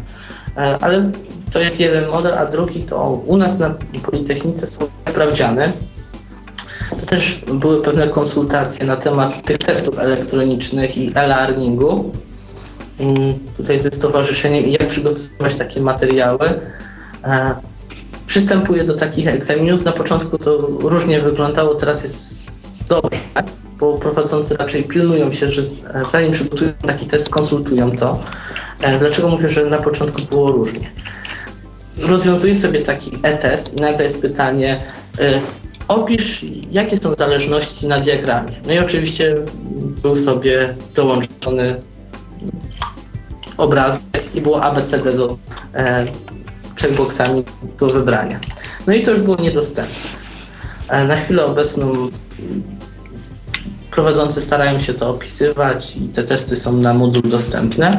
E, właśnie, ale jeżeli jest e-test, jakiś matematyczny, metody decyzyjne e, albo mm, coś z algebry, były e-testy i tak moi koledzy, choćby też fizykę zaliczali. Ja musiałem to mieć przygotowane w postaci elektronicznej w Braille'u albo wydrukowanej, e, no bo tak mi było wygodniej. Można było to przygotować w jakimś MATML-u, taki e-test, e, ale żeby rozwiązać e, macierz albo całkę podwójną, wolałem właśnie mieć to w postaci wydrukowanej. I tutaj się nie sprawdziły te e-testy. A z jakiej platformy yy, takiej do e-testów korzystacie? To jest Moodle albo co innego? Mm, tak, to jest coś, Moodle to jest jedno, a drugie to jest coś, co zostało stworzone na Politechnice e, i dokładnie nie wiem na czym ten system się e, opiera, ale jest w miarę też dostępny. No, no to najważniejsze. Pamiętam, e, kiedy na e, spotkaniu Forum Dostępnej Cyberprzestrzeni Jacek Zadrożny opowiadał o swoich doświadczeniach z e-learningiem, no to właśnie też o tym wspominał, że w zasadzie, no jeżeli chodzi o platformy, o dostępność platform do e-learningu, takich właśnie jak Moodle, to nie ma większego problemu. Największy problem jest w świadomości osób, które takie testy albo po prostu takie materiały dydaktyczne tworzą, bo po prostu nie zdają sobie sprawy, że trzeba mm, stworzyć jakieś opisy alternatywne albo podobne rzeczy. No i tak jak y, chociażby właśnie w przypadku takich y, materiałów bardzo technicznych trzeba zadbać o ten alternatywny zapis, który będzie mm, dostępny dla oprogramowania czytającego ekran. Teraz proponuję, abyśmy zrobili sobie odrobinę muzycznego wytchnienia. Wrócimy oczywiście do Was już za momencik. Przypominam, że dziś rozmawiamy o mm, adaptacji materiałów dydaktycznych, szczególnie dla studentów e, takich przedmiotów jak e, takich kierunków jak informatyka, matematyka czy fizyka i pokrewne. Dziś e, moimi gośćmi są Krzysztof Peda, Anna Trzeciak i Marek Tankielun ze Stowarzyszenia Twoje Nowe Możliwości możliwości. Dzwonić do nas można, mm, albo mówimy tak zajmująco, że nie chcecie nam przeszkadzać, albo po prostu tak mało osób y, myśli o studiowaniu kierunków technicznych, a to błąd, błąd, powiemy sobie o tym też jeszcze za chwileczkę. 223988027, wewnętrzny 938 oraz nasz radiowy Skype o loginie tyflopodcast.net są do Waszej dyspozycji.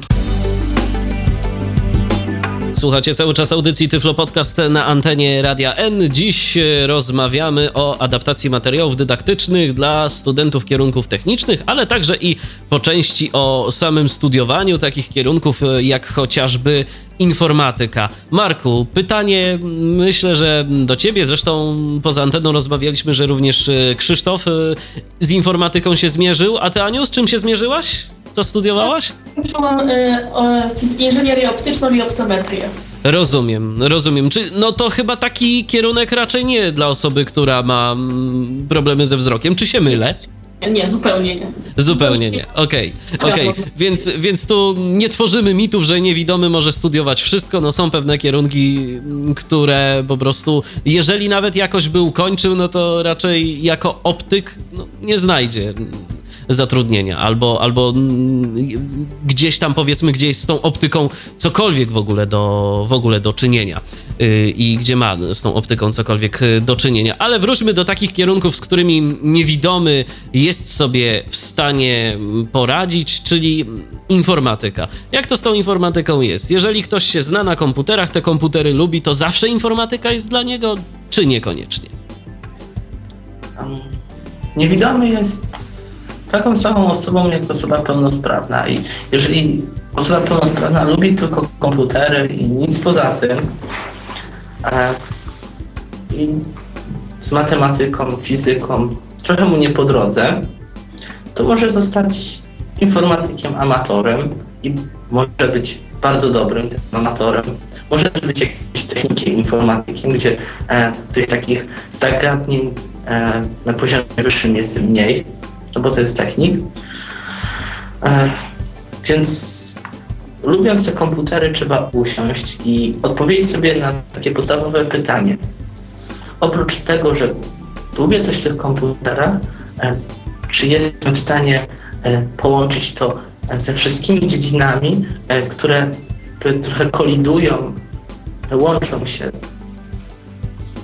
z informatyką, bo jeżeli mówimy o programowaniu, możemy sobie programować zwykły program, ale czasem będziemy może musieli napisać program, który będzie robił jakieś obliczenia matematyczne.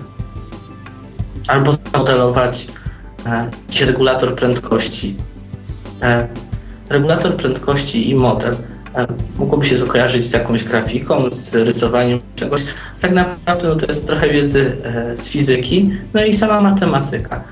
Jeżeli poznamy wszystkie zasady i wzory i potrafimy je zastosować, to napiszemy, będąc osobą niewidomą, taki regulator i, i on będzie działał jakimś urządzeniu. Bo e, co w informatyce jest ważne i e, co jest mitem? Tak naprawdę informatyka jest nauką o zarządzaniu informacją. E, co do zasady, to nie jest dyscyplina naukowa związana z komputerami, tylko ponieważ jest to niezbędne i wszędzie wykorzystywane przez informatyków narzędzie, popularnie kojarzy się z tymi puszkami szumiącymi pod biurkiem albo z laptopami, a tak naprawdę te komputery to jest tylko narzędzie, y, przy wykorzystaniu którego z reguły się pracuje. Ale tak samo dużo informatyki jest w telefonach komórkowych, y, w pralkach, mikrofalówkach, samochodach i dziś praktycznie w każdym urządzeniu.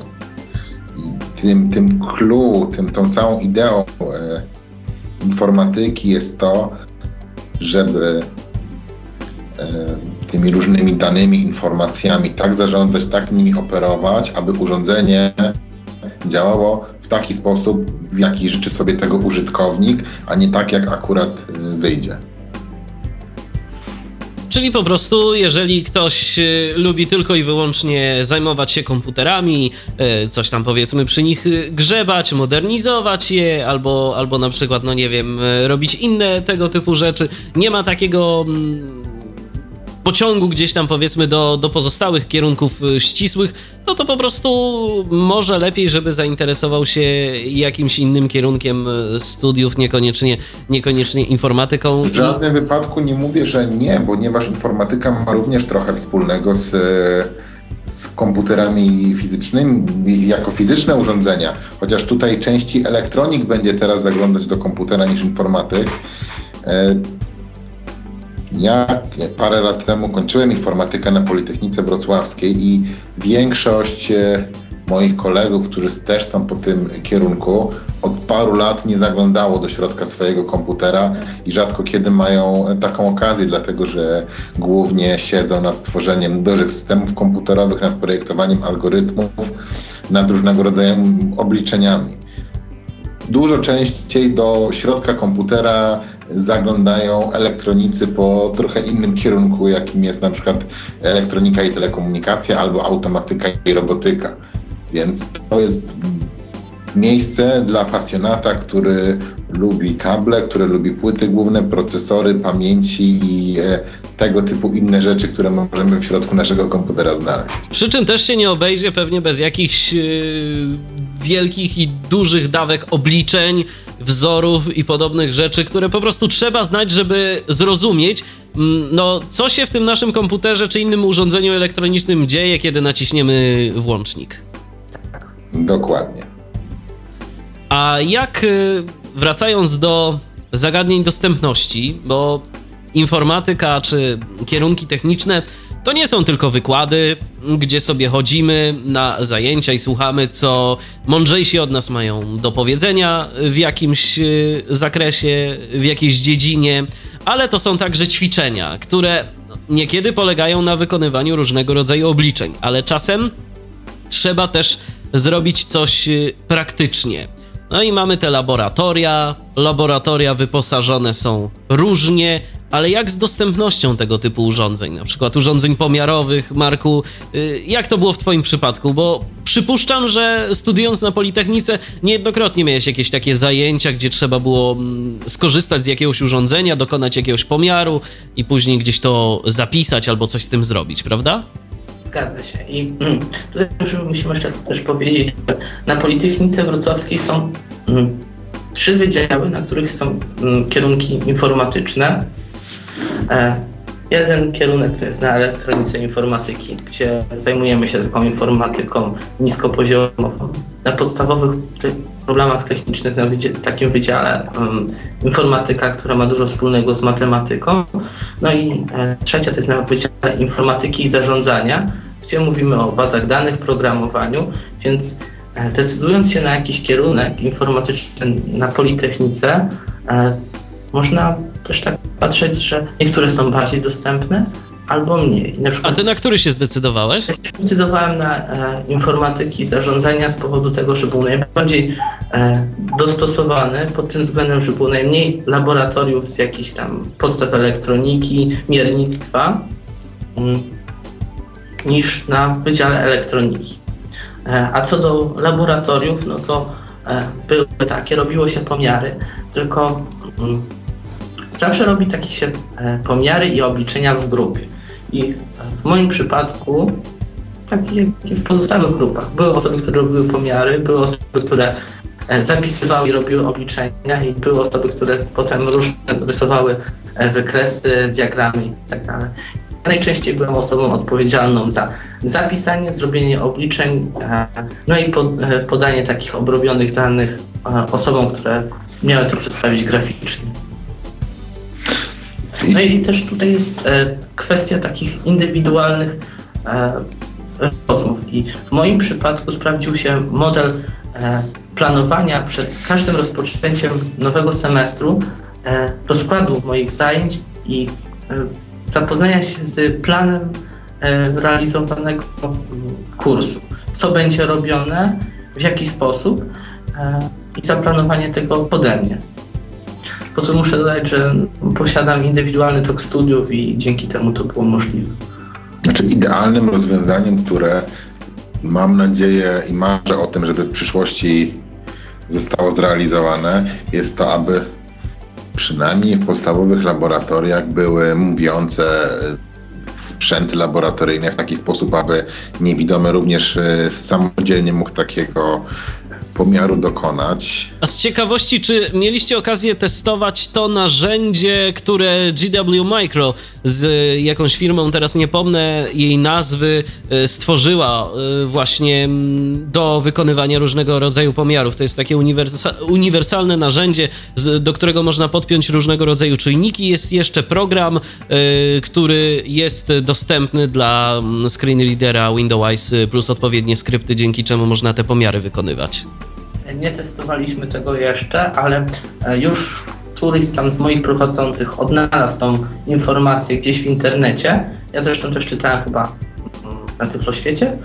Dokładnie, e, bo publikowaliśmy to swego rodzaju w Tyfloświecie. Tak, ktoś właśnie z mówił, że jest to bardzo ciekawe i bardzo chętnie e, zapoznałby się z takim czymś, gdyby był taki jeden egzemplarz, jedno urządzonko takie na Politechnice, no to mogłoby być super. Tym bardziej, że to jest y, narzędzie uniwersalne. To nie jest y, tak, że jest to sprzęt y, tylko i wyłącznie dla osób niewidomych, bo z tego, mm, z tego, mm, z tego urządzenia, z tego multitula takiego korzysta także i z tego co wiem sporo osób widzących, bo po prostu tu jedynie twórca odpowiedniego oprogramowania dogadał się mm, z twórcami Windowsa, żeby ten, ten software, który tam jest, był odpowiednio skryptowany i odpowiednio udźwiękowiony. Więc daje to jakieś nadzieje, bo jak rozumiem, Marku, o samodzielnym wykonaniu jakichś obliczeń na razie w naszych realiach i w realiach i w dobie obecnych wyposażeń technicznych różnego rodzaju laboratoriów, to możemy zapomnieć, tak? Na chwilę obecną powiem tak, że samodzielnie nie, trzeba skorzystać z pomocy asystenta, jeżeli, o ile się ma takiego na uczelni, taką osobę, która pomaga na co dzień, albo z e, pomocy kolegów z grupy. E, myślę, że może to się za jakiś czas zmienić, ale mm, problem jest w tym, że musi zwiększać się też świadomość e, ludzi, którzy są odpowiedzialni i są, że tak powiem, odpowiedzialni za zarządzanie uczelniami i wyposażeniem, tym, żeby wszystko było dostępne i było to uniwersalne, tak jak Michale mówiłeś, zarówno dla osób widzących, jak i osób niewidomych. Ale żeby wprowadzić taką nutę optymizmu, o, porównując y, dzisiejszy stan na większości przyjaznych osobom niepełnosprawnym uczelni technicznym, a to, co jeszcze było kilka lat temu, to kilka lat temu zarówno niewidomi, jak i słabowidzący mieli e, równe i równie kiepskie szanse na wykonywanie e, różnych pomiarów laboratoryjnych samodzielnie. W tej chwili to się zmienia. Już standardem staje się to, że na uczelniach dostępne są różnego rodzaju powiększalniki lub elektroniczne.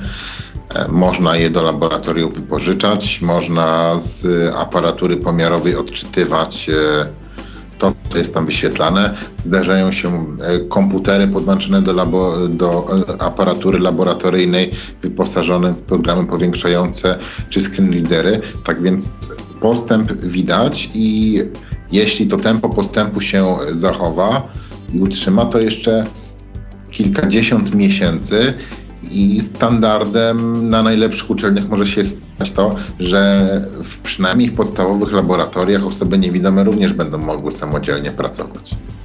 Trzeba jeszcze wspomnieć o tym, że te najlepsze uczelnie mają zawsze taką ambicję, żeby być najlepszymi. No i myślę, że taką ambitną uczelnią jest też Politechnika, gdzie wiele tych dostosowań i adaptacja i wyposażenie e, laboratorium E, w te udogodnienia, jak na razie tylko dla osób słabowidzących, e, no właśnie odnoszą się do konkurowania z innymi na obszarze dostępności i bycia przyjazną.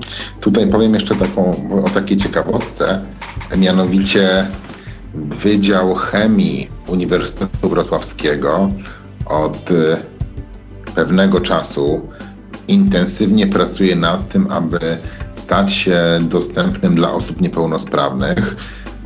Już pojawiło się tam odpowiednie e, digestorium dla osób, które poruszają się na wózkach, natomiast e, pracownicy naukowi e, z panią doktor habilitowaną Eichler na czele pracują nad tym, żeby również chemia na Uniwersytecie Wrocławskim mogła być dostępna dla osób niewidomych. Więc mimo tego, że to w tej chwili jeszcze jest niepopularne, o tym się nie mówi.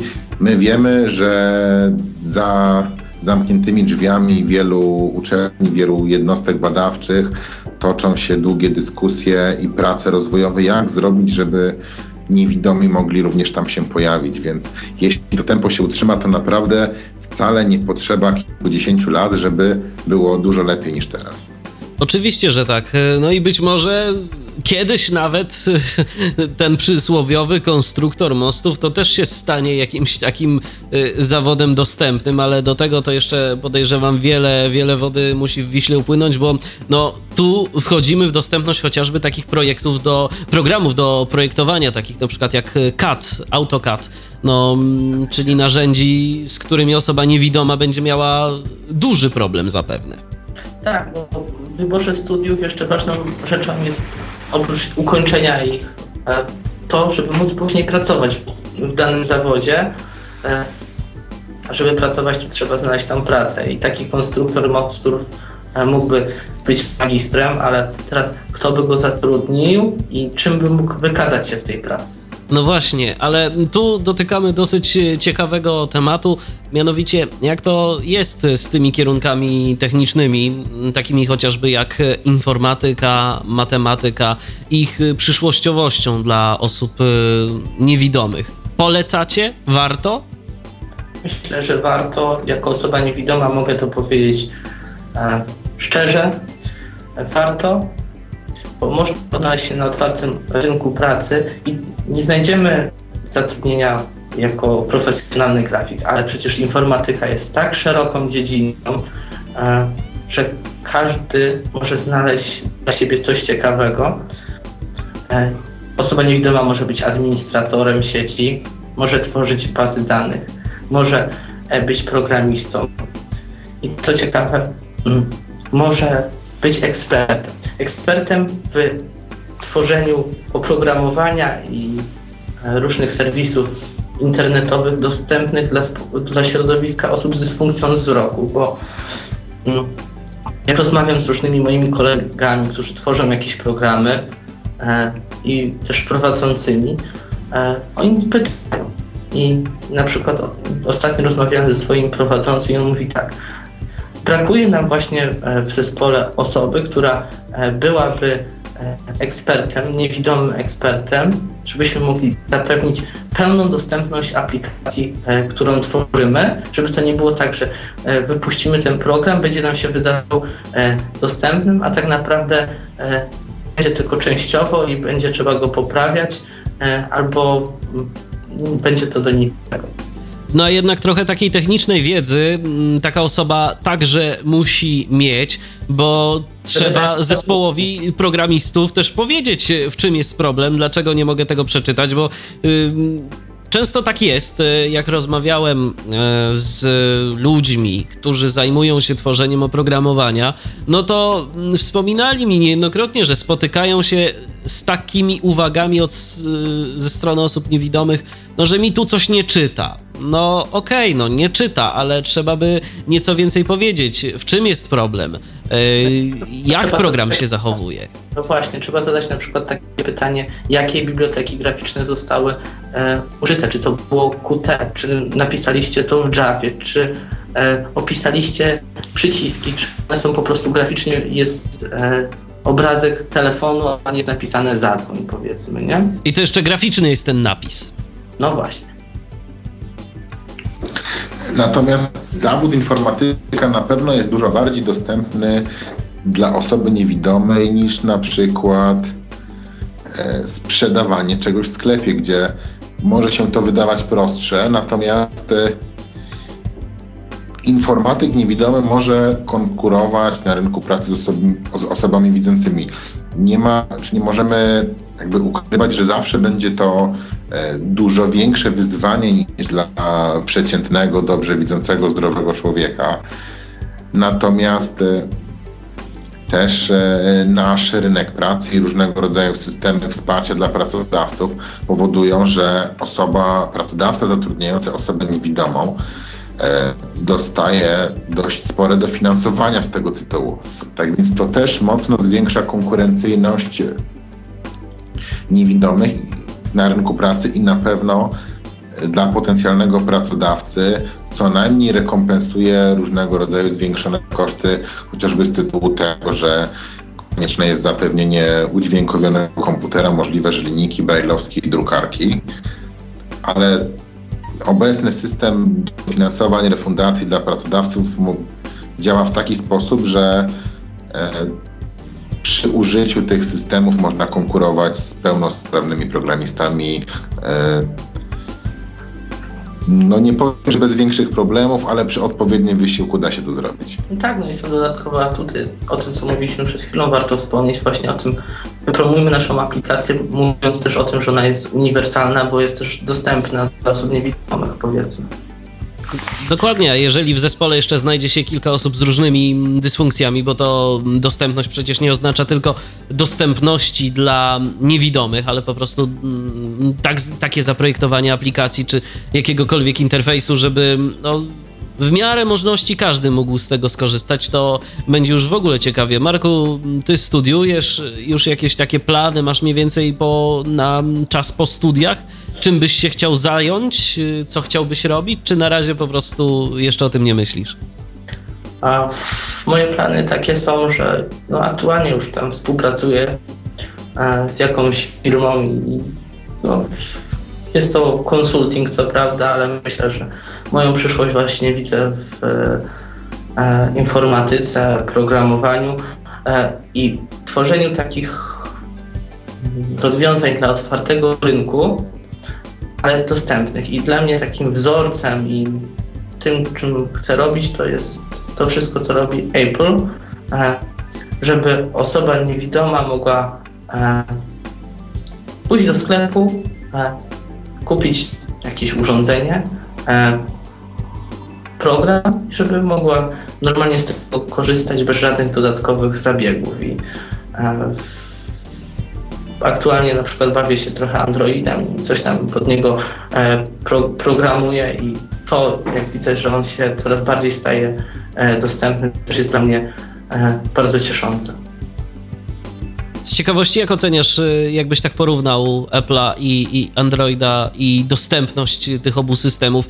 Y, sprawdza się to, o czym mówiłem jakiś czas temu, że no Androidowi jeszcze trochę brakuje do dostępności takiej pełnej i do takiej wygody. Czy to już jednak z nowymi wersjami Androida, teraz jak dobrze pamiętam 4.1, to już się poprawia?